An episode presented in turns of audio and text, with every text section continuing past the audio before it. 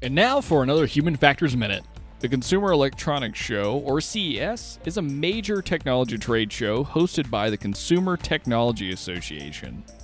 This organization represents over 2,000 consumer technology companies by providing market research and helping businesses implement technical standards. Every January, CES showcases breakthrough technologies from multiple companies. The conference, regularly held in Las Vegas, Nevada, is an opportunity for companies to exhibit their products and allow attendees to preview innovative technologies created for consumers across the globe. Some of the product categories available at CES include artificial intelligence, drones, AR, VR, and XR, digital health, robotics, vehicle tech, gaming, and many more.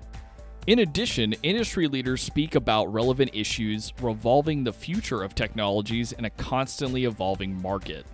For 17 days, attendees gain firsthand experience with world changing technologies, from the video cassette recorder in 1970 to virtual reality in 2015.